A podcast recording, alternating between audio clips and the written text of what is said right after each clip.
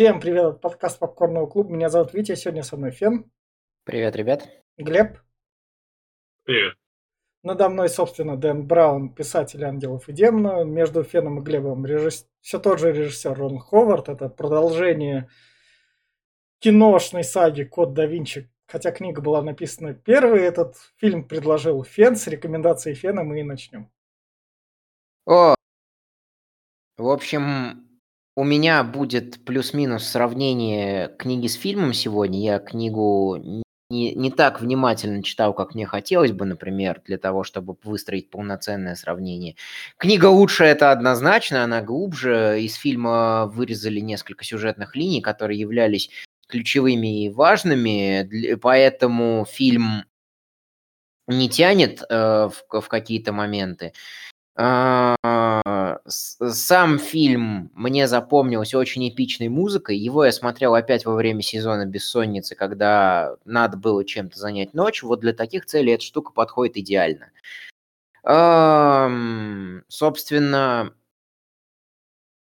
для той цели, с которой я этот фильм смотрел, мне этот фильм понравился. Вот скажем так, это в своем роде и комплимент, и не комплимент фильму. Здесь хорошая музыка, здесь, в общем-то, книжные персонажи, которые там плюс-минус знакомы. Можно посмотреть, наверное, как фанфик режиссеров по книге. Если вам Том Хэнкс нравится, вот посмотрите. Фильм пытается в какую-то напряженность, фильм пытается в какие-то, может быть, неожиданные сюжетные твисты, в нагнетание атмосферы. Но что-то вот, например, когда я сегодня второй раз его пересматривал, что-то, наверное, как-то не получается. При первом пересмотре я такой: давай, закончи сцену, она слишком затянулась. Причем речь об экшн-сценах. О сценах, где вот как раз-таки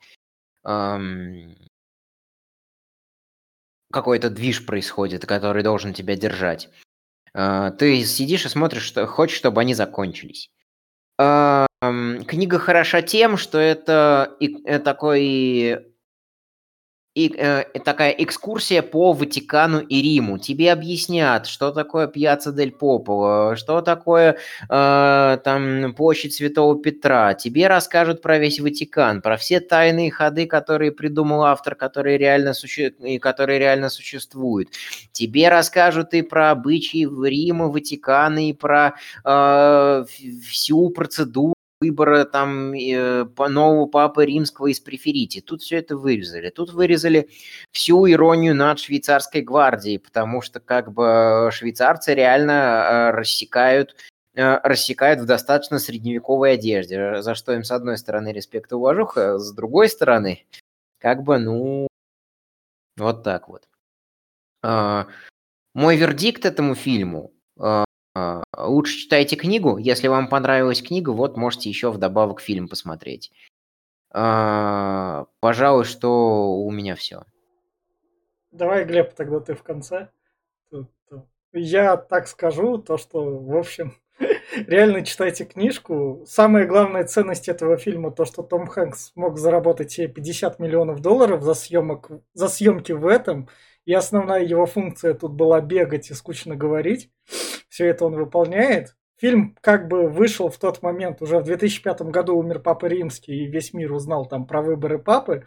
Он как бы был на некотором хайпе, потому что тогда сменился Папа Римский. Я это помню, в новостях это было очень-очень много, там Рима и Ватикана. И то есть он на этом отыгрывал, но сам по себе фильм даже скучнее «Кода да Винчи», причем резко на порядок, прям очень на порядок скучнее. Поэтому скипайте фильм, читайте книжку и не смотрите на Тома Хэнкса. Том Хэнкс тут просто зарабатывал бабло. Я все. Да, я смотрел расширенную версию в оригинале. И Витя правильно сказал, Том Хэнкс зарабатывал бабло. Он здесь не отыгрывает ни хрена. Пытается что-то там, вообще это. А еще я так понял, что в эти 50 миллионов, и еще помимо этих 50 миллионов, он сказал, что я в кадре должен быть всегда чистым.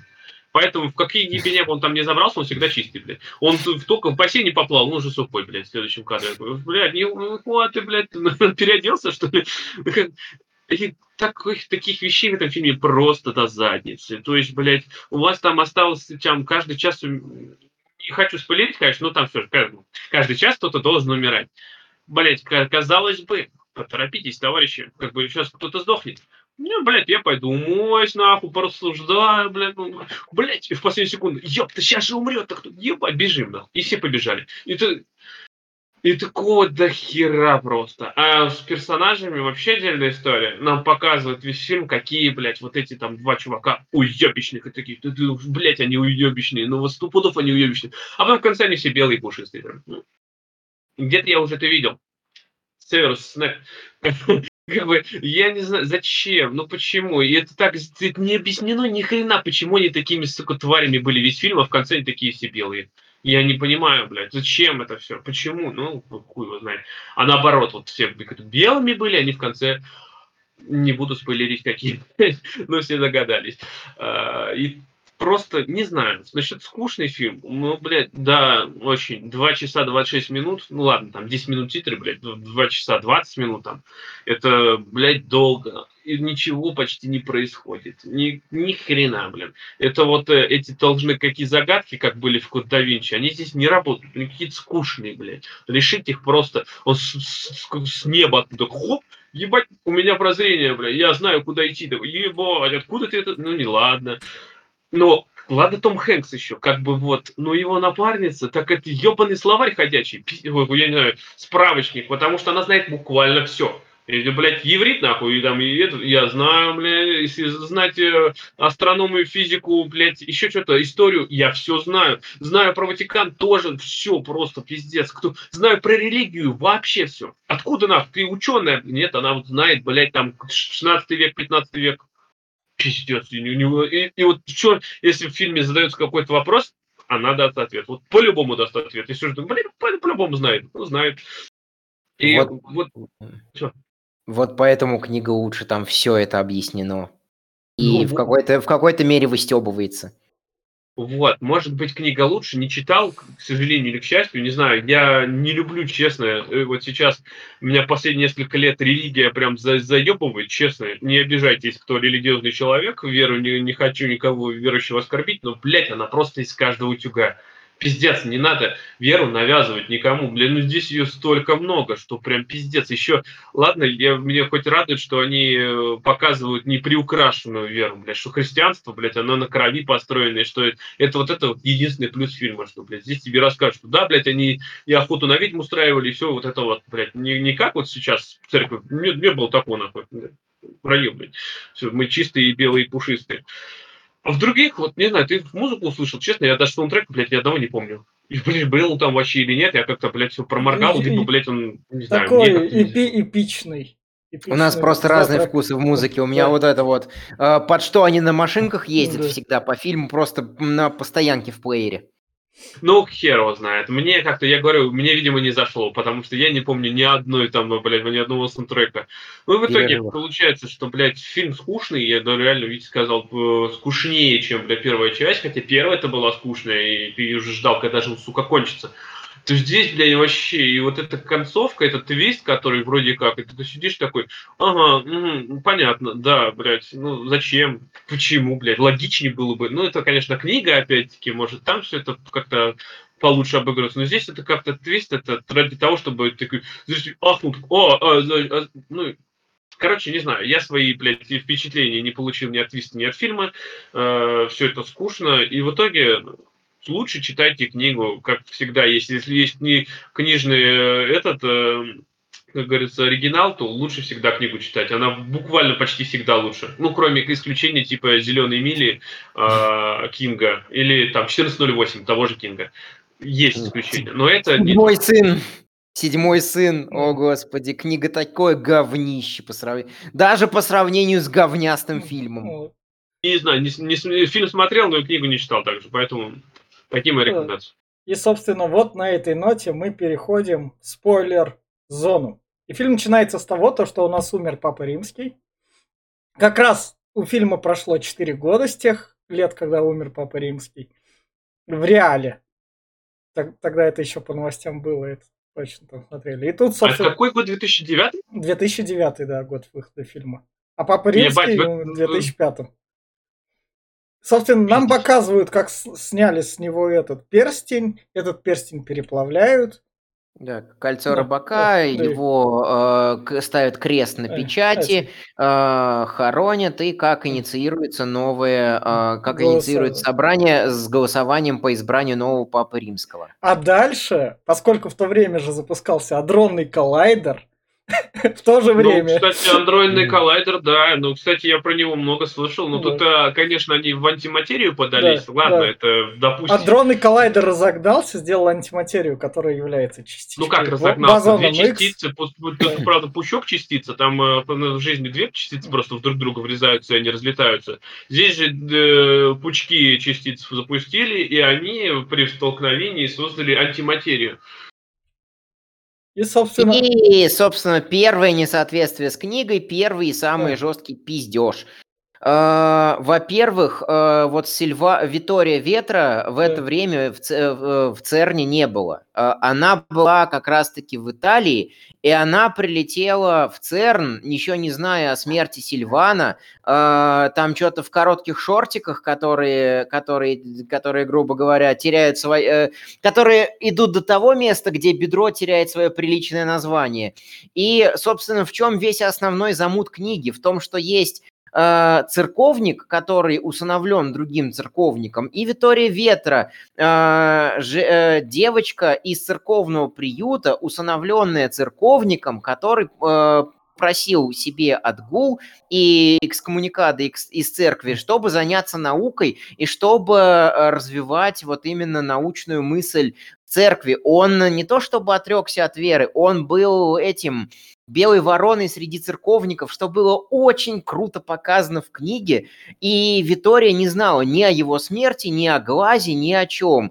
Самое главное, вот тут во входе нам режиссерская версия показывает, что чтобы вот в эту вот секретную, где вот это вот, короче, частица Бога... Антиматерия, да. Антиматерия, это бозон Х, частица Бога сделана, надо, короче, глаз сделать. Но чтобы этот глаз сделать, надо помимо этого положить еще свое лицо, чтобы оно там куда-то надавило, и этот глаз прочекался. И чувак просто вырвал глаз в расширенной версии, она с рейтингом R была, этот глаз был показан. То есть этот чувак положил свое лицо как-то вот так вот на нитку, что ли, глаз подвесил. Он просто держал глаз на том уровне, там это не надавить, это место для подбородка ориентировочное, там ничего это не чтобы делается. Тебе было удобнее подойти. Да, вот чтобы тебе было удобнее, да. Просто. Там столько крови было, как будто он туда реально что-то ложил. Да. В общем, эту частицу Бога похитили. И в это время Лэнгдону, который плавает в бассейне, приходит прокурор ватиканский. И Лэнгдон его: «О, ты ватиканский прокурор, я заметил тебя по твоей ватиканской отметке». По книге за Лэнгдоном пришел не прокурор, ему в 5 утра позвонил начальник ЦЕРНа и такой: «Вы, Лэнгдон, вы разбираетесь в символах, идите нахуй», отвечает ему Лэнгдон. Через 3 минуты ему приходит факс с телом без глаза, раздетым, и с вот этой вот... иллюминати. А теперь уделите мне немного времени, потому что вот этот вот символ был выжжен на груди моего сотрудника, что было весьма офигеть как логично по книге, потому что один ученый с большей готовностью обратится к другому ученому, а церковь, и дальше нам скажут, что они Лэнгдону отказывали 7 раз, вдруг внезапно решила заинтересоваться помощью Лэнгдона, на которого они хуй клали. Что тут стоит заметить, вот эту вот иллюминацию зачем-то они с театральной версии вырезали, потому что это все чисто в режиссерке, там это... Когда озвучка, когда меняется, это понятно. То есть вот этот вот знак, бумажку с иллюминатами, она реально была, ее в театральной версии не было, там просто ему какую-то бумажку показывали. А ты что тебе... Какую художественную нагрузку несет эта бумажка? Просто люди глупые, они не поймут все равно, что там написано. Она как бы привлекает, зачем-то Лэнгдоном следишь, чем его заинтересовали. Это амбиграмма у Лэнгдона у нас по сюжету, что фильма, что книги, чуть ли не стояк на эти амбиграммы, древние символы. Но... к нему пришли в 5 утра, и по книге позвонили в 5 утра. Первая его реакция была: «Идите нахуй». что весьма было грамотно и круто прописано. А вот когда ему сказали, что это было сделано по всем обрядам иллюминатов и погиб человек, и если вы, мол, не окажете нам помощь, вы будете чуть ли не соучастником, Лэнгдон такой: ладно, хорошо, допустим. Дальше нам показывают священников, которые там говорят: вот сейчас нам предстоит там выбирать папу, они там закрываются. Это епископы. Да, епископы для выбора папы. И выборы папы показаны тоже в режиссерской версии, там этому минуты две уделено. Да, но у меня озвучка то, просто показывают, здесь рассказывают, что пропало 4 епископа, главных претендента на пост папы, в общем, а у них как раз-таки должно пройти в этот день голосование. Как удобно, блин, в ЦЕРНе в этот же день именно вывели антиматерию, и в этот же день там вот... Не, ну это ладно, это все спланировано. Причем в ЦЕРНе, вот, кстати, да, тоже фильмовый ляп. Сама антиматерия была ЦЕРНом получена задолго до инцидента.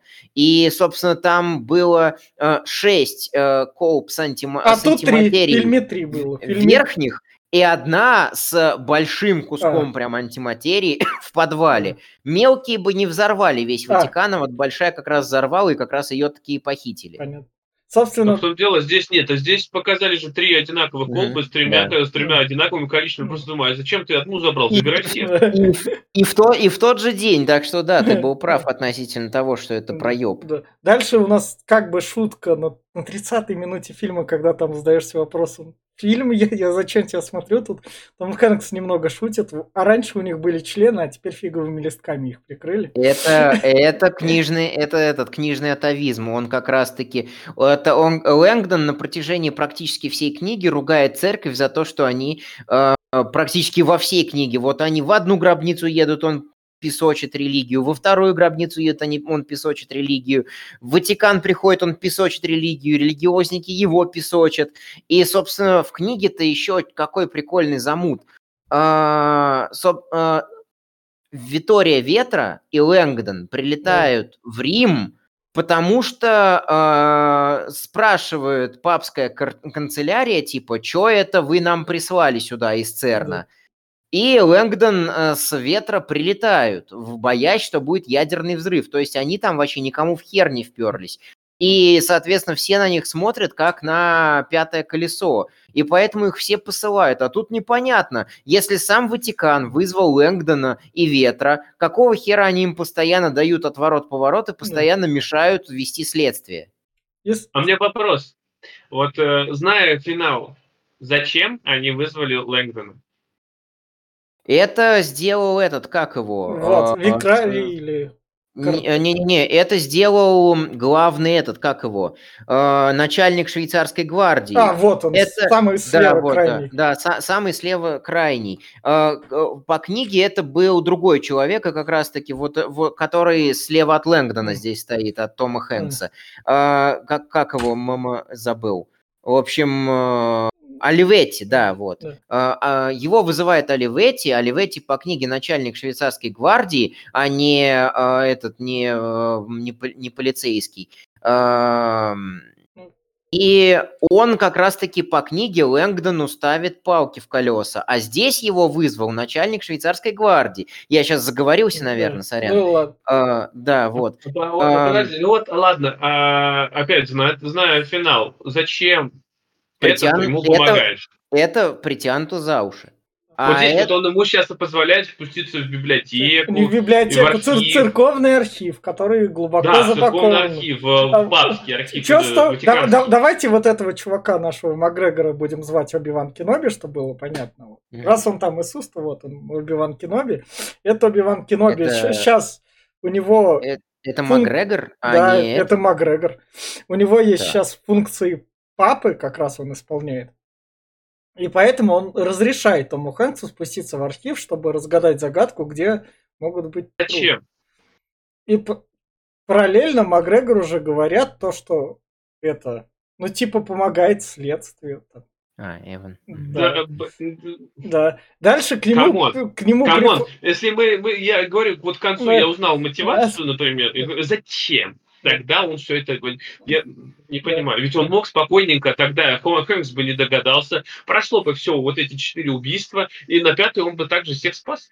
У меня есть объяснение, сразу говорю, шуточное. Собственно, наш МакГрегор насмотрелся на события России в 99 году и решил сделать свой ватиканский сахар. Собственно, но для этого ему... Но так как у него под рукой не было всех телевизионных компаний и средств массовой информации, ему потребовалась народная огласка, чтобы создать иллюзию угрозы для Ватикана. Поэтому он помогает Лэнгдону и Виттории, чтобы они бегали с высунутыми языками и орали то, что «Мы все сейчас здесь умрем, нас всех взорвут». Да. И плюс ему надо, что он типа что-то делает, когда... Потому что тут к нему епископ подходит и такой говорит...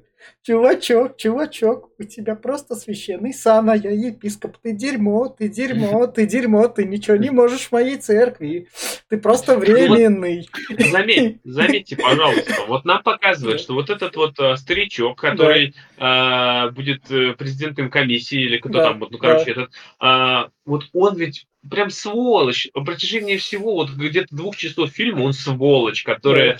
Вот он приходит и нашего Хэнкса там чуть ли не матом, да ты вообще еретик, да ты нахер никому не сдался. И этого он посылает, что вроде как это хорошее. Он, да ты вот мразь, да ты такая, да ты тут никто, ты командуешь...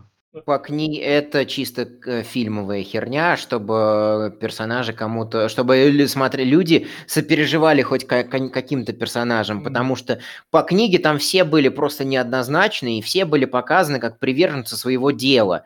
И пока определенные персонажи помогали их делу, они, соответственно, помогали этим персонажам. А когда сволочно они себя вели, когда персонажи их делу не помогали.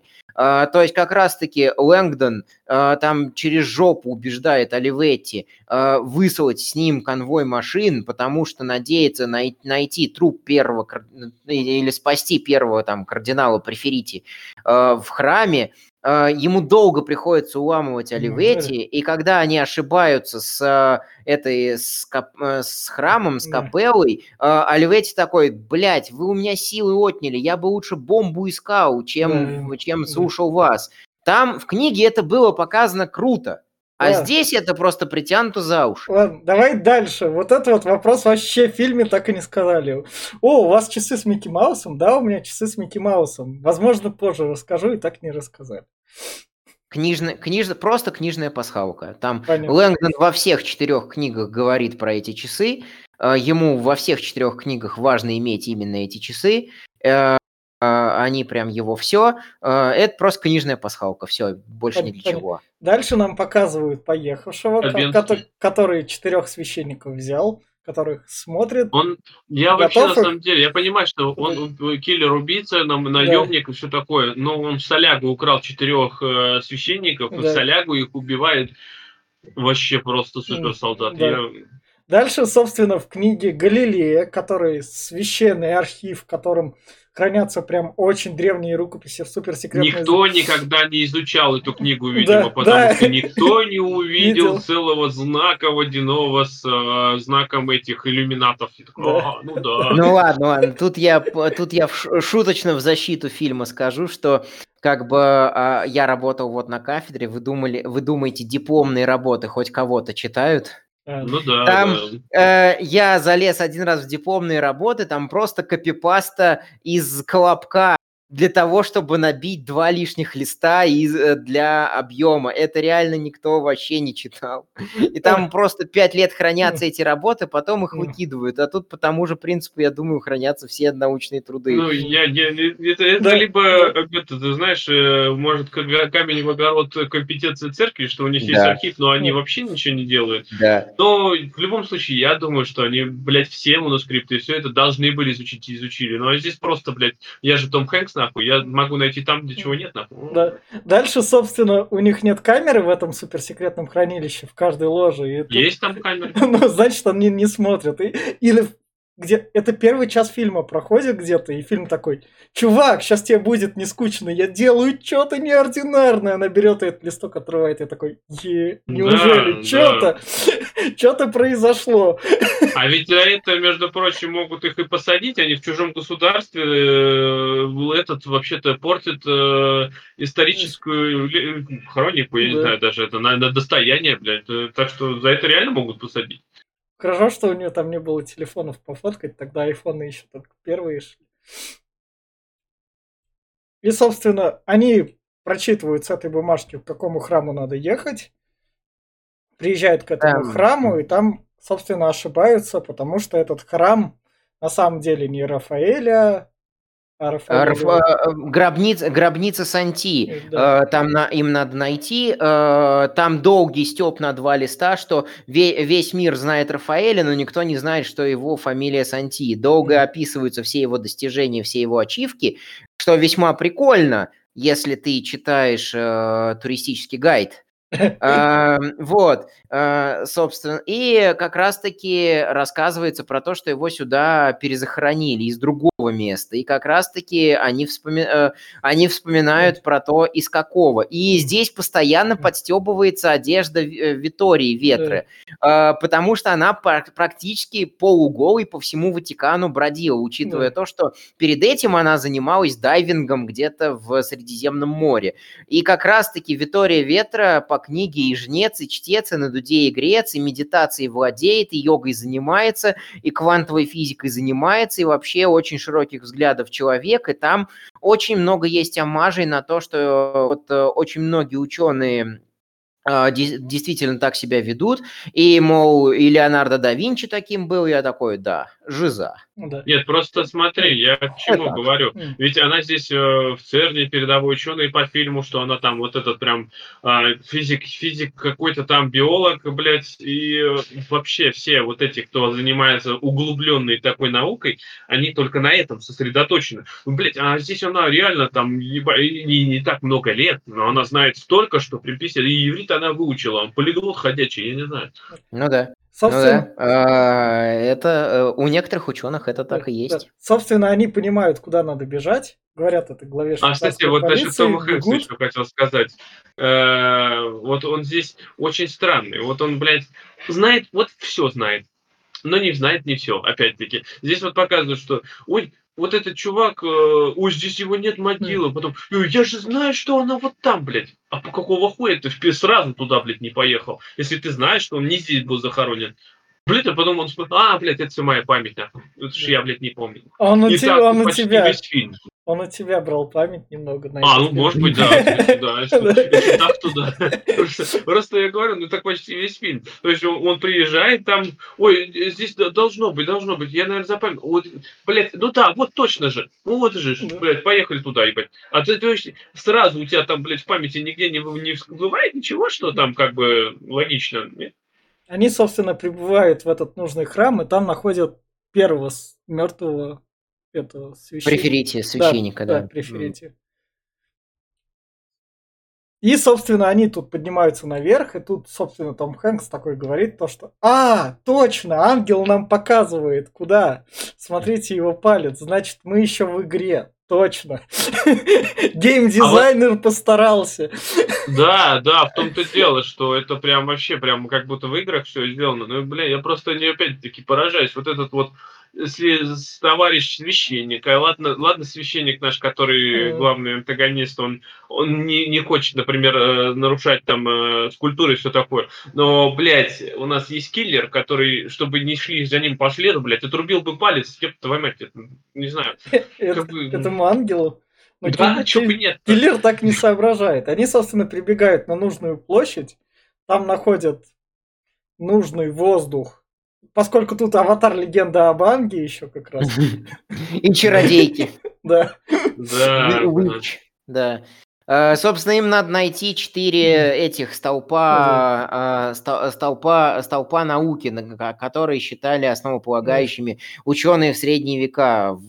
Землю, воздух, огонь и воду. Собственно, как раз-таки они нашли землю. Да, ангел им указал, куда идти смотреть на воздух. да. Они нашли значок воздуха, потому что ветер... Нет, был... а вот это меня вообще пиздец. Их привело обратно на площадь Петра, вот, где у нас собрались все верующие католики, которые ждут, что объявят папы, там соберутся, что новый папа будет, и вот все там репортеры, вся фигня. Блядь, там народу до жопы. Там, блядь, камеры стоят, там ментов до задницы. И, сука, никто, блядь, не смог увидеть, как какого-то священника там зарезали. Ебать. Они настолько верующие, что им было пофиг на это. А да, а то, что Том Хэнкс везде там, где надо, и никто за ним не идет, я вообще просто поражен. Менты такие были, такой, нет, вот он знает, что делать, но мы ему не поверим. Вот. Да, и по фильму менты испаряются в самый необходимый момент, потому что если бы менты следовали за Лэнгдоном и Ветром, когда по фильму им уже сказали, что... держитесь рядом с ними, защищайте их, они должны бомбу обезвредить. Менты побежали проверять внешний периметр, и Ветра с Лэнгдоном остались один на один с убийцей. Да. Блестяще. Дальше, собственно, вот это вот вообще поинт, с которого я прифигел. Он такой, смотрите, я учился на комиксах, я убийца, я его вывалил, и в следующем кадре тут он надевает очки просто и испаряется. Я выпал в этот момент. Это очки Кларка Кента, ты не понимаешь. Еще несколько претензий к несоответствию книжного убийцы и фильмового убийцы. Книжный убийца араб. Он говорит с явным арабским акцентом. Это а чем жесткий... тебе не араб? Чуть-чуть тебе не араб-то? Это жестко было бы сильно. Это жесткий амаш про то, он там еще трахает женщин очень жестко, прям в открывающей своей сцене, что он перед заданием еще обязан кого-то придушить. Тут он показывает, они меня сделали грешником, ну я же людей убиваю, ну за что меня-то это? Они меня таким плохим сделали. Прям вот каким-то таким долбоебом показан. Он холодный, расчетливый, максимально исполнительный и говорит с арабским акцентом, в толпе ему не затеряться, но он побеждал чисто за счет того, что всегда был на два шага впереди, ну как бы учитывая то, что ему сливали инфу, кто где, когда, почему и зачем. Он мог спланировать свой маршрут без всяких проблем. Дальше у нас, собственно, к Оби-Ван Кеноби приходит другой священник, который говорит, ты что-то такой-то подозрительный. А я не подозрительный, это ты подозрительный. Ну ладно, договорились. Я такой, тут сюжет какой-то, ладно, буду следить. И они... Ну, он такой себе следить, знаешь, И они снова приходят в это хранилище, чтобы найти третий знак. Он берет охранника. Сперва наш Том Хэнкс знает, что там осталось уже 50 минут до следующей жертвы. Он пошел, умылся, спокойненько переоделся там, блядь. То есть он не спешил, нормально все. Он чайку попил по-любому там, блядь, перерыв где-нибудь. Потом, пойдемте в архив еще сходим. Возможно, я что-то, блядь, упустил.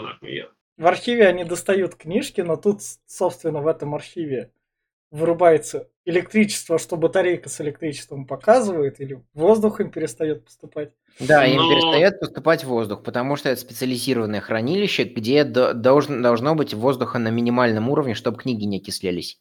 А нам еще до этого сказали, что свет выключается на минуту для того, чтобы проверить. Но здесь свет выключился, блядь, не на минуту.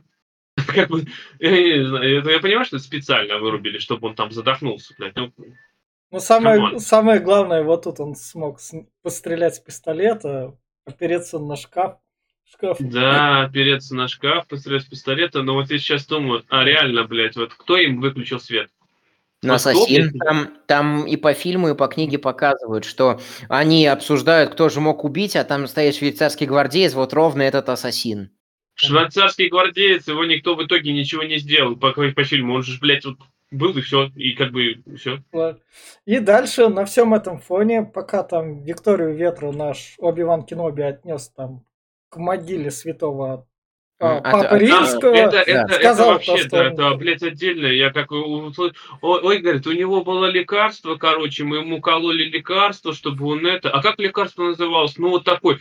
А я же, говорит, доктор, я знаю, блядь, про это лекарство. Если его переборщить, то, говорит, наступит смерть, и через 2 недели трупного разложения, блядь, народ почернеет. И я, блядь, тут просто охуел. С какого хуя через 2 недели, блядь, рот почернеет? Блядь, труп, он есть труп, у него больше процессы не происходят никакие. Тут соглашусь с логикой фильма и книги, что некоторые яды после смерти вызывают именно почернение спустя некоторое время. 2 недели? Там было сказано неделю, во-первых. Во-вторых, его хранили там в достаточно таком месте, в саркофаге.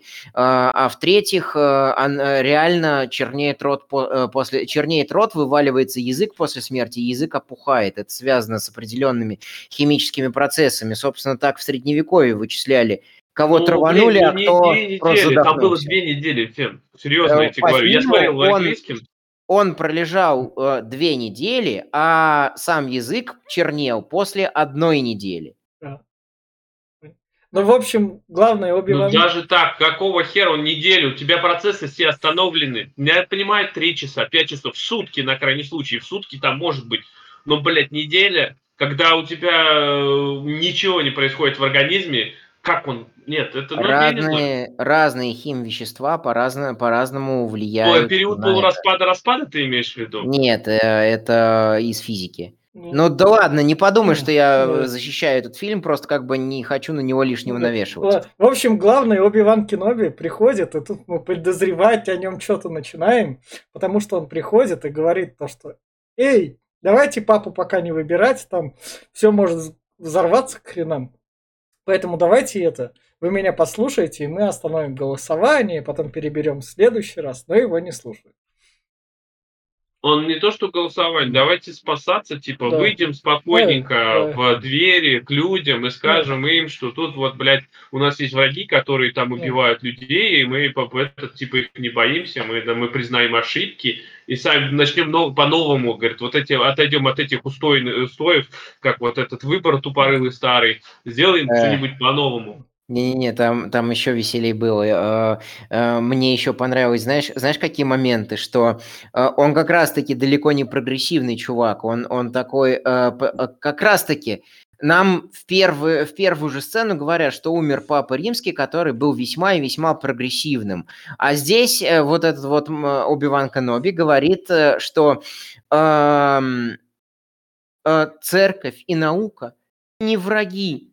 Наука слишком глупенькая, маленькая, мы должны ей покровительствовать, они не должны так этим всем распоряжаться. И в конце концов, кто глупей, кто не боится молний из-за того, что они, хотя молнии могут убить, или тех, кто боится молний и не пытается объяснить их природу. Вот, бля, меня вот этот вот спич просто я не знаю. Я ржал.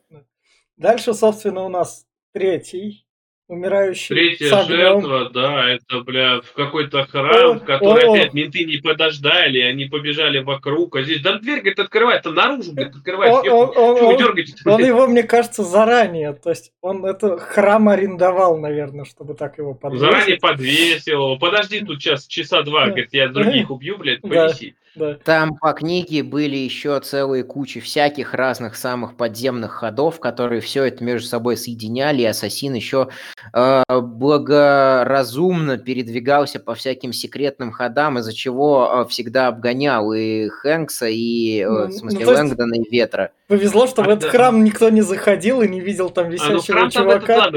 Храм не могли зайти, потому что он был на ремонте, там показывал, стропился, все. Ты мне другое скажи. Я представляю, как он этого деда насаживал на эти цепи, блядь, и костер вокруг него собирал. Это просто... Я как представлю, то есть он там сидит, дед, никого не трогает, он его берет одну руку, стремянку взял, блядь, намотал цепь, блядь, на вторую руку. Потом, блядь, пора костер собирать, пошел, блядь, за дровишкой. Ебаный рот, что это? Все в солягу, все сам. Главное поджог, а потом, когда там у него перестрелка с ментами, мне понравилось. Да, менты здесь вообще глухие, блядь. Они где-то из Assassin's Creed взяты, что ли, я не пойму. Потому что, блядь, их там убивают их товарищи, они орут там, одному горло перерезали, блядь. А другие такие, блядь, хуй, они сами справятся, блядь. Мы тут, как бы, блядь, вокруг костра давайте с бубном потанцуем, блядь. Мне еще больше другое понравилось. Сейчас дойдем до этого момента, тоже расскажу про крайнюю тупость полицейских по фильму. Самое самое главное, то, что он тут в открытую стреляет. Самое главное, что Хэнкс залезает, да. Освобождает цепь. Но чтобы упасть, блядь, на одной цепи, он, блядь, зацепляется и вообще падает в огонь и горит, опять-таки висит. Хотя цепи там отмоталась, мое почтение, 2 метра, наверное, блядь. А упал он на 20 сантиметров. Я просто не понимаю, какого хера? Как так, блядь? Я говорю, что-то, блядь, пиздец какой-то. В общем, третий преферити сгорел. Том Хэнкс пробрался в катакомбы. Да. Его не заметил ассасин. И заметил его. В том-то дело, что он просто не полезть не захотел. Суть в том, что Хэнкс спасся, да. А церковь пришли тушить пожарники. Да. И тут... Хэнкс спасся на черепах, он упал в какую-то крипту, которая, блядь, наполнена просто черепками. Да. О, ну ладно, хорошо, здорово, друзья. Да. А тут как раз, да, наш преступник пытается уйти, 2 мента заходят такие, он типа, ой, да я же этот, папский блядь, мент такой. А, ну ладно тогда, убирает пистолеты, и он их просто замочил. И, блядь, зачем же так-то? Ладно, дальше нам говорят то, что выборы папы продолжатся. Потом, собственно, начальник швейцарского... Выборы продолжатся, потому что они выбрать не могут. Там показывают, что каждый, так как нету явных этих... Фаворитов, то каждый из этих представленных, они голосуют каждый за себя. Угу. Поэтому круг проходит, а надо там, чтобы 2/3 людей проголосовали за одного. Тогда выберут. Да, а все за себя голосуют, поэтому, блядь, нету. Черный дым. Все за себя голосуют в протест, что надо спасать преферити, и только после этого, мол, будем выбирать дальше. То есть это своего рода протест, это этот, как его... Итальянский протест так и называется, когда ты исполняешь свою работу. У них там правила такие есть, их запирают в комнате под печать, и пока они не выберут нового папы, никто не покинет помещение. Они там еще делают так, типа голосование проходит, бумажки нанизывают, потом бумажки выкидывают. Если не приняли, то черный дым, если приняли, то белый дым. Собственно, дальше у нас начальник швейцарской полиции берет у Ветры ее документы, берет себе, такой говорит. Вот эти документы, вот нахуя они были вообще нужны? Хоть что-то кто-то, блядь, сказал о них? Они в конце их вытащили. Она за ними пришла. Она в конце за ними пришла. Нет, то, что она пришла, по фильму, что нет-то, вот подождите, я про что в них? Она просто сказала, ей там поручил священник, что, типа, нужны документы вот по темной материи, темной материи, по антиматерии. Давай я скажу. Собственно, что здесь, что в книге, между ЦЕРНом и папством должна была быть какая-то связь. Я не скажу точно, как она осуществляется в книге, потому что я не помню точно этот момент, но здесь у Оби-Вана Кеноби Сильвано, священник-физик, который открыл эту самую антиматерию, он как раз-таки у Оби-Вана Кеноби просил духовного наставления, и поэтому он описал, с кем переписывался из Ватикана. И я держу пари, это опять очередной фильмовый бред, потому что по книге очень мутным был начальник ЦЕРНа, я так и не дочитал, раскрылось или не раскрылось, что он содействовал всему этому. И, собственно, начальник швейцарской гвардии забирает эти документы, чтобы изучить. Он изучает и понимает, что наш камерарий на самом деле мудак, и потом он в одиночку, никому ничего не рассказав, кроме одного кардинала, ни своим гвардейцам, ни своим солдатам, ничего не рассказав, он идет задерживать в одиночку в одно рыло камерария. Да. Хотел повышение получить. Нет, я, конечно, все понимаю, но вот там не проговорилось то, что он, прочитав эти документы, он просто говорит, что что же он там, то ли видео видел, то ли еще что-то, что я знаю, что ты натворил. Вот документы, на самом деле, они просто, блядь, они тут есть. Она ни разу ее не открыла практически. Просто, как раз-таки в режиссерке говорится, что вот то, что я рассказал про духовное наставление от убитого священника с вырванным глазом, который выбрал вилкой в глаз, значит, как раз-таки он сохранил свою переписку в бумажных документах с камерарием, и как раз-таки, грубо говоря, что дает подозревать самого Камерария в том, что он придумал весь этот план. И, собственно, как раз-таки, учитывая то, что наш начальник швейцарской гвардии установил видеокамеры в этом... Про видеокамеры пока все. Давай это на твист оставим. Собственно, вы слишком ушли, потому что тут у нас убийца говорит... Ранили нашего киллера, он тут исповедуется, говорит, что грешники, все хуйни несет. Дальше Том Хэнкс чертит крест на бумаге такой, оп, я догадался, элементарно.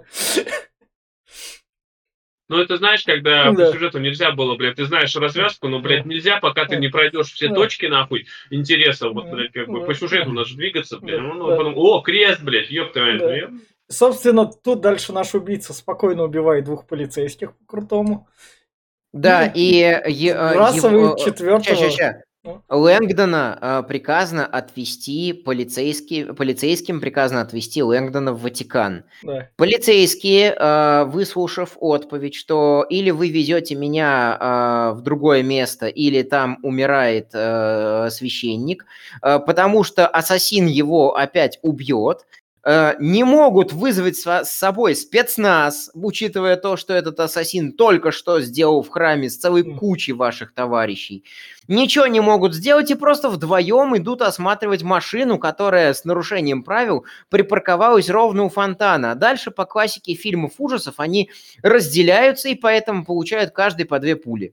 Нет, ну насчет этого, кстати, я вообще скажу прям отдельно, потому что, блядь, когда они увидели этот фургончик, он был метров 100-150 от них, блядь. Потом, когда они шли, блядь, километра 3, наверное, я не знаю.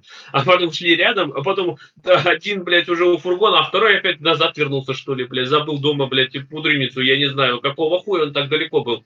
Такой, ёп, надо идти пойти, где чувак наш, ну, блядь. И Том Хэнкс такой, вроде был, вот, блядь, рядом тоже, блядь, пока бежит, ебать его в сраку, там, блядь, фонтан, оказывается, в километре. Во второго просто в это время кинули итальянский пластиковый стаканчик, и он получил эмоциональные повреждения, несовместимые. Стресс, блядь, с продолжением несения службы, да. Вот, а насчет спецназа, я знаю, где они были, блядь. Они на другое задание приедут сразу же, они просто, блядь, там были, возле того, блядь, куда... Короче, последнего... Дальше надо было достать священника из бассейна, и он ему... А священник прикован к металлической куне, на которых 2 магнита, я так понял, да? Там эти гири, гантели, блины по несколько килограмм, по несколько сот килограмм. 100 килограммов? Ну, потому что как бы иным образом, почему из воды, которая имеет абсолютно другие свойства по плотности и так далее, почему он не мог этого священника вытащить из-под воды, я не знаю. Я думал, что это какие-то эти магниты, потому что он пытается поднять, а их обратно там резко, так думаю, блядь, может там реально он специально там что-то приделал, что их притягивает, его хуй вытащишь, как-нибудь, ну нет. Как бы, я думал, что он начнет этот воздух набирать и ему рот в рот передавать.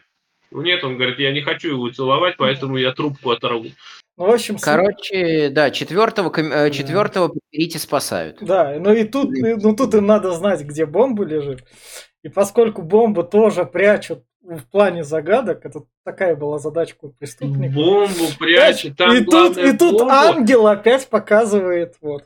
Да, ангел показывает, молодец, ангел. Этот, я другой говорю, что пока нам прислали, типа, преступники, кто своровал этих, прислали еще, то ли не видео, что есть камера, которая показывает таймер, сколько кончится, когда бомба, типа, истечет ее батарейка, она тогда взорвется.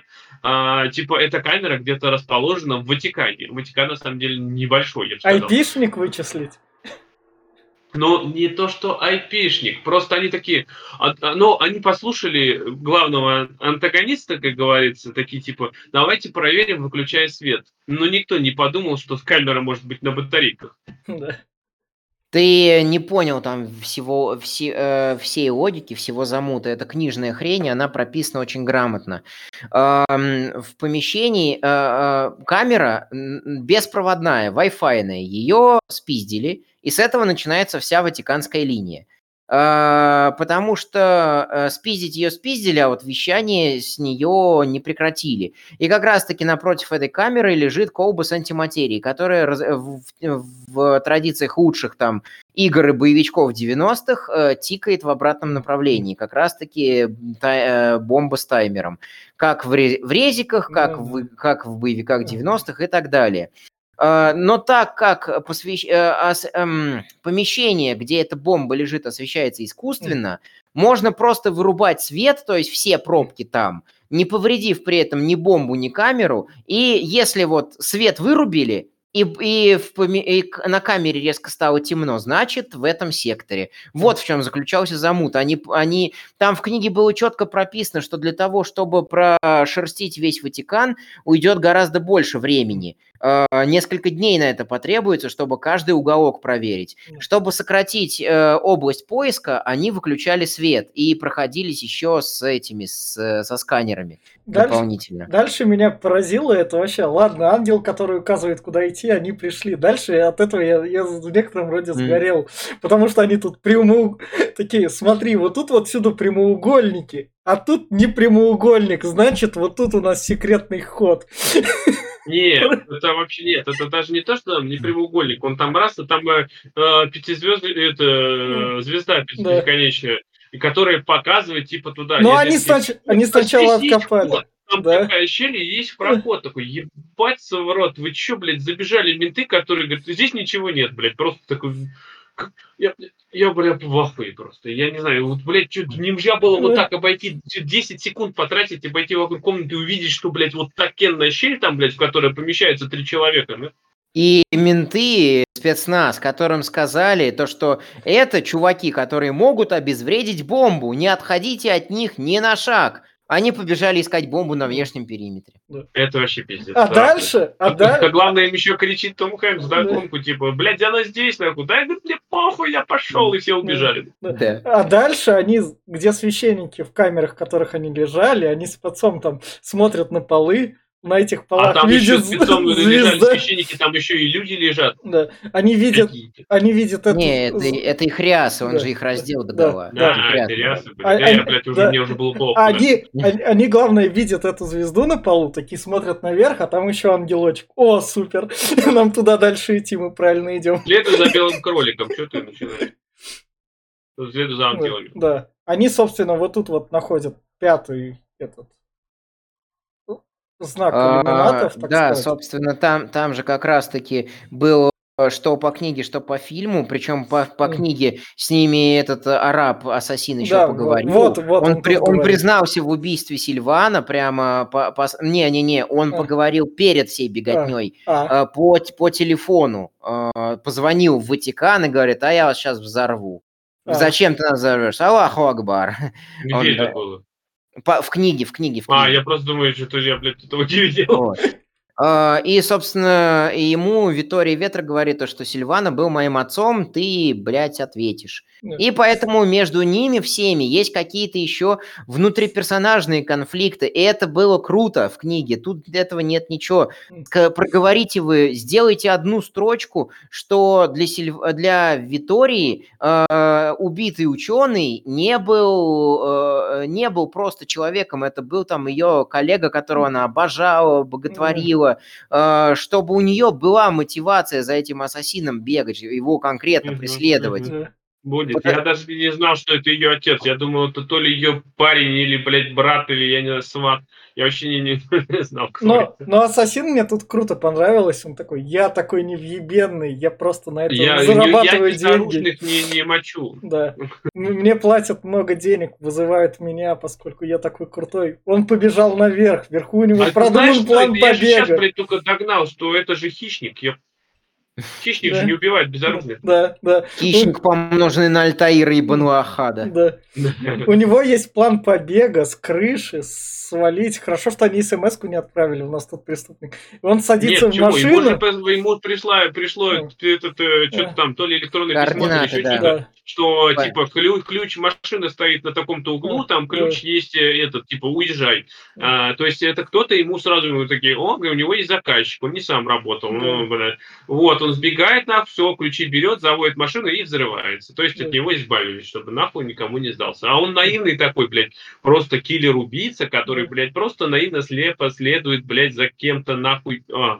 И, собственно, они... Поскольку того он убежал, они дальше идут искать бомбу, они находят секретный ход. В этом секретном входе их встречает охранник из архива, потому что они там были знакомы с Томом Хэнксом. У него надо побольше, блядь, времени, хронометраж. Еще один момент. Они не только бомбу продолжают искать, они... план был заклеймить. Да. 5 клеймами, и они нашли только 4 клейма. И, собственно, как раз-таки они начинают искать последнее клеймо для того, чтобы найти, где бомба. И они в какой-то... так как у них друг сценарист им говорит, вот здесь скажите, что они хотят заклеймить именно Камерария. Так как хотели заклеймить папу, папы нет, есть Камерарий, Камерарий наместник папы, они хотят заклеймить Камерария. Они, Камерарий в опасности, срочно, сценарист, дай срочный сюжетный ход. Тайный сценарист, держите. Зачем это вообще надо было? Вот Камерария, вот они вот бегут, а его заклеймить хотят. Скоро должен произойти взрыв. Во-первых, как заклеймят этого Камерария и убьют, никто, сука, не узнает. Ни один верующий, никто. А когда взрыв произойдет, трупы все, блядь, просто испарятся, нахуй. И никто вообще точно не узнает, что там хоть кто-то что-то заклеймил. Зачем это? Для чего? Главное то, что Камерарию угрожают и...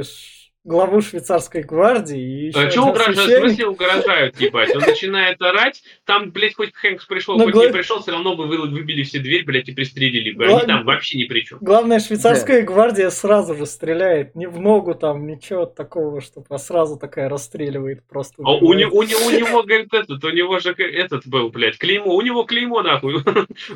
Он, блядь, представляет опасность, а больше всего то, что этот, прибегает наш, этот еще...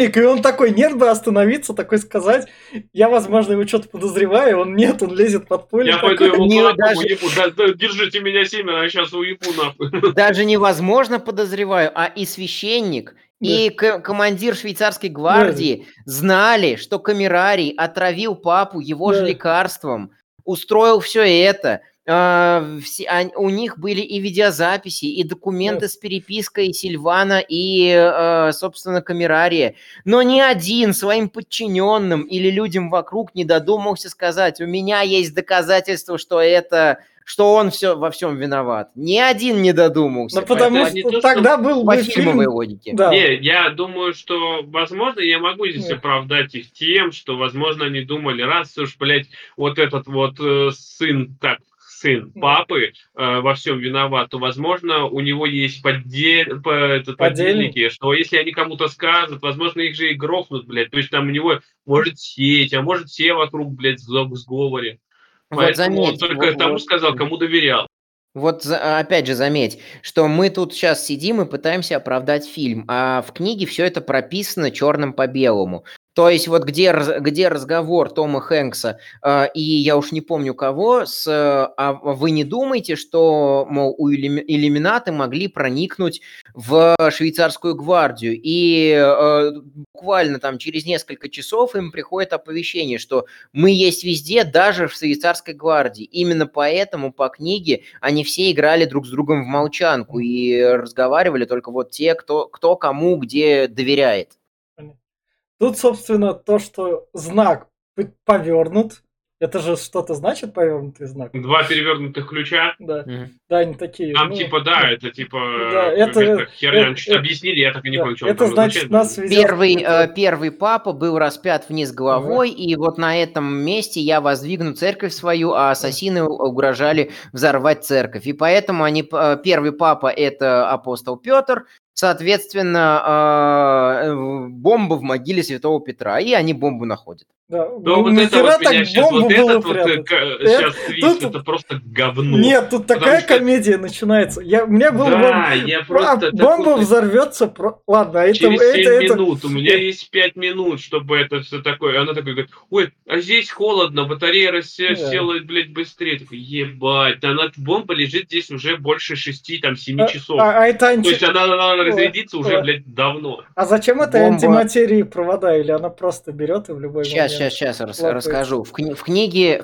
это было круто сделано. Там были описаны реальные технологии, реально существующие, про магниты, про электромагнитные поля, которые удерживали материю и антиматерию от столкновения в вакууме. Соответственно, вот эти вот все провода для того, чтобы поддерживать работоспособность магнитов, которые еще какое-то время после отключения будут поддерживать магнитное поле. Так что то, что Дэн Браун съездил в ЦЕРН и там со всеми поговорил, как Невзоров в какое-то свое время, это факт, и он все эти факты учитывает. Вот, а здесь про это не обмолвились ни сном, ни духом. И при соприкосновении материя и антиматерия дают жесткий взрыв. И Оби-Ван Кеноби берет... Но я же про что говорю, что она говорит, что здесь холодно, из-за холода батарея разряжается быстрее. То есть, по логике, в холоде эта херня лежит уже 6 часов, и батарея должна разрядиться была уже часа 2 назад. Без малого 24. Потому что... У них аккумуляторы у этих вот штук заряжены реально на 24 часа. Да. Поэтому там была лютая спешка и лютая беготня. Там это все было мотивировано. А тут, собственно, вертолет пригнали перед церковью, поставили. Оби-Ван Кеноби, да, потому что у него есть лицензия садиться. Вертолет пригнали к Ватикану вообще-то, прям, блядь, да, к этому, к основному их храму, блядь. Он такой, я сам побегу, берет наш этот священник, главный бежит, короче, с этой бомбой, да я же, блядь, сейчас всех спасу. Вот кого здесь, кстати, вот меня, конечно, он взлетает такой, начинает такой, типа, молиться, я думаю, но вы же не сделаете, что он просто взорвется в вертолете, ведь там есть парашют, блядь, а он же, блядь, ебаный летчик летал, нахуй, вы по нам еще так нагнетают, такие, типа, вот он там смирился, я думаю, блядь, ну вы же этого, сука, не сделаете. Ну хорошо, хоть не сделали, тварь. Да. И самое главное, он на этом парашюте приземляется. Не, ну сама это комичность. Ну, то есть ты 2 часа смотришь скучный фильм, и тебе такой под концовку такой, ну, хоть что-то. Комичность в чем, знаешь, чем заключается? Что он мог помереть здесь, блядь, раз, вот опять-таки, смотри, мы знаем, что он главный злодей. Ну, мы узнаем чуть позже, да, конечно, но все же. Он главный злодей, вся херня. То есть, следовательно, он мог, блядь, поставить автопилот, врубить только вверх, вертолет пускай взлетает, и спрыгнуть пораньше, чтобы успеть приземлиться и точно не сдохнуть. Ладно, у меня дальше... Если он эту бомбу подложил вот сюда, вот под эту церковь, ну то есть... И он не планировал умирать. Ну, он планировал вот так ее вытащить, наверное, не знаю, или планировал, что они успеют? Ну, то есть... Зачем ему эту бомбу было держать там, где он? Я вообще не знаю, зачем ему эту бомбу. Он мог ее обезвредить, нахуй, и сказать, что, ну, блядь, осечка, нахуй. Я не знаю, как бы. Мог петарду привязать, блядь, хлопнул, сказал, ну, блядь, вот, хлопнула мало так вот. Так вот хлопает антиматерия. Вы не видели никогда в жизни? Вот она так хлопнула, все.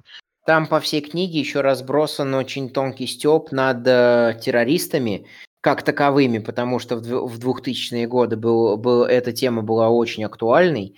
И, собственно, там на протяжении всей книги очень четко, очень потихоньку пропихивается, что не так страшны сами террористы, как те, кто дергает за ниточки и нанимает их. И, собственно, закладывалось еще параллельно, что как бы кто бы ни вершил террор, иллюминаты, церковь, церковные наемники, швейцарская гвардия, религиозные войны, которые велись во имя церкви ради церкви, радикальные исламисты. В общем, кто бы эту херню не творил, она остается херней сама по себе. И во имя каких бы благих целей не вершился террор, это недопустимо. То есть вот это вот еще пропихивается очень круто в книге и очень круто сделано. А тут, собственно, наш Оби-Ван Кеноби спасся, не знаю, ну, то есть, дальше тут, собственно, говорят, то, что ты в ЦЕРНе работаешь, Том Хэнкс такой говорит. этой Виттории. Ничего страшного, не парься. С наукой все норм. Она такая, ну ладно, не буду, спасибо. А они приходят к главе швейцарской гвардии в кабинет, чтобы она достала там книжки. Она находит этот секретный этот на камеру. А еще глава, когда умирал, он дал ему ключ. Но да. Нам показывали эту скважину в его столе где-то в начале фильма. Такой, о, выстрелил, смотри, пригодилось. Да. Когда нам показали, что вот он там ключом открыл тут архив, а у него камера, и он такой, помотаем назад, отмотал. Что такое? Такой, о, бачки, вон что там случилось. Кажется, мразь-то вот кто. О. То, что он так эти камеры на всякие пожарные отложил, то, что все... Да, так он еще и 4 камеры установил, блядь, охуеть. И дальше вот, собственно, это Оби-Ван Кеноби себя сам клеймит. Да. И... Потом как он себя клеймит? Ты посмотрите, пожалуйста, там вообще-то клеймо длиной и длиннее, чем его рука. И он себя как блядь? Не, ну, гипотетически можно. Гипотетически. Нет, понимаешь, если ты берешь, разворачиваешь ее, вот так берешь из себя, то да. Но он вот так держа, блядь, он... Я не знаю, как-то, блядь... Он расстегнул рубашку, держа вот этого начальника швейцарской гвардии на расстоянии клеймом, и потом резко крутанул клеймо в себя, там, с 2 пальцами, и прижал, держа не за саму рукоять, а за уже, вот, грубо говоря, прут. И нахера его, блядь, это клеймо забрал, блядь, этот вот начальник гвардии? Нахера он его взял в руки? Ему под ноги просто кинули, он стоял с пистолетом, Камерарий крикнул о оружии, и у швейцарской гвардии не возникло ни единого сомнения, что их начальник всегда бесит. Просто появился шанс пристрелить легально, как говорится. Ну, пизда тебе, тварь. А дальше... Помнишь, говорит, ты мне пенсию не дай, на зарплату не дал 13-ю, нахуй, вот тебе, блядь, получай, мурод. А дальше, когда Оби-Ван Кеноби вывели на чистую воду, по-нормальному решили не арестовывать, привести его, чтобы посмотрел на него все другие, чтобы он с позором ушел. Он не выдержит этого позора, и что ему... Как в «Игре Престолов», там, блядь, его раздеть до головы. Позор, да. Позор. Он не выдержав этого позора, и чтоб не сидеть в тюрьме, или чё, он пошел себя и сжёг, чтобы стать священным. Мучеником. Да. Не рекомендуем так себя сжигать. Но я вообще этого поинта не понял. Ну, то есть... Но в итоге же он, видишь, себя в аналы истории, как говорится, вписал, его сделали мучеником, его в лик святых. Его сделали, что это, решили скрыть, а как раз он подвиг сделал, взорвал бомбу где-то в небе, блядь, значит, он святой, нахуй. А главное, про тех 4 священников, которые там... А по общественных... их, блядь. Один из них стал папой, вообще-то. А 3, блядь, подумаешь, сдохло 3 священника. Их там до хрена. Да. И, собственно, в конце Лэнгдону дарят книжку Галилея, которую... Главный мудак фильма, такой добренький вещи, классный. Да. Они, собственно, дарят Лэнгдону книгу, из которой вырваны страницы, такие, оп. Галилео, как раз-таки книгу, чтобы он дописал свою, что у него там одну он выпустил, типа, а вторую не может, потому что его в архивы не пускали. А тут все такие расщедрились, о, дружище, пиши, нахуй, вот тебе. И, собственно, на этом кончается фильм, и тогда пьяная рекомендация в конце, начну я. В общем, берите и читайте книжку, но если вам захочется посмотреть, как актер может легко заработать $50 миллионов, и тогда этот фильм посмотрите. И все. Я что сказал? Я тоже не буду долго разглагольствовать, как говорится. Фильм получился скучный, долгий. По обсуждению, наверное, поняли. Ляпов до хрена. Особенно, я говорю, с этим, блядь, меня прям убило. Ну, сделайте вы, что он, блядь, хоть немножко пачкается, этот Том Хэнкс. Нет, блядь, он всегда, сука, с иголочки, блядь. Вышел только что из грязного подвала, блядь, в котором 1000 лет никого не было. Просто, блядь, он весь чистенький. Только что искупался в бассейне, блядь, сушеный весь. Блядь, за хуйня-то. Почему такая, блядь, и так вот во всем просто. Это пиздец какой-то. И в итоге, да, Хэнкс не отыграл нихуя, я смотрел, говорю, он прям, блядь, такой, пытался что-то там, блядь, так, надъебись. Все остальные тоже надъебись. И ни Оби-Ван, никто так. спустя рукава. И в итоге сценарий тут вот этот, блядь, переполненный всяким говном, которое не нужно, а то, что нужно, блядь, ничего не добавили, не дополнили, и в итоге получилось все и скомкано, и наоборот, блядь, не собрано нихуя, и в итоге какая-то, блядь, мешанина, в которую неинтересно погружаться. Загадки, в отличие от первой части, вообще никакушные, и в итоге говно. Насчет книги не могу поручиться и сказать, что я не читал, поэтому, ну, наверное, лучше читайте. Но фильм это прям однозначно какая-то хрень. Не смотрите. Да, в книге я уже вот много деталей проговаривал, которые, если добавить в фильм, это безумно растянет его хронометраж, но сделает его более крутым и логичным, и продуманным. Если бы я снимал экранизации Дэна Брауна, я бы постарался сделать сериальный формат, потому что в оригинальной книге гораздо больше таких вот твистов и загадок, которые можно показывать, их обсуждение, решение с историческими экскурсами долгое время, более долго на экране это будет смотреться интересней, это будет, и будет непонятно, что является ружьем, что потом выстрелит, а что просто для исторической справки.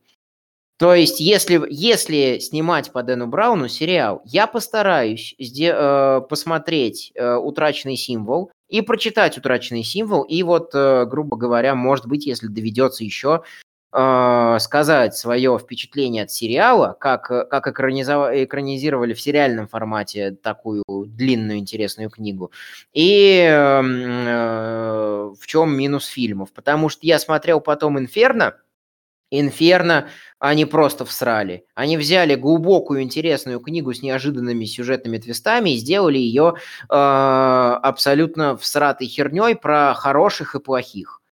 Здесь я тоже в «Ангелах и демонах», в книге я тоже скажу, что ни один персонаж не является однозначно хорошим и однозначно плохим. Каждого показывают человеком, который занимается просто своим делом. И он за это дело готов отдать жизнь, он готов умереть. Поэтому книжные прототипы интереснее, чем фильмовые их экранизации. Это я так скажу. Поэтому присоединяюсь полностью, что читайте книгу, не смотрите. Если вам нечего делать, то, может быть, посмотрите. Но я редко такое говорю про фильмы, но фильм реально на один разик. Я вот не захотел, я вот с очень большой неохотой его второй раз пересматривал даже для подкаста. У меня на этой ноте все. Ну, это были подкасты Попкорнового клуба. Подписывайтесь, ставьте лайки. Всем пока. Пока, ребят.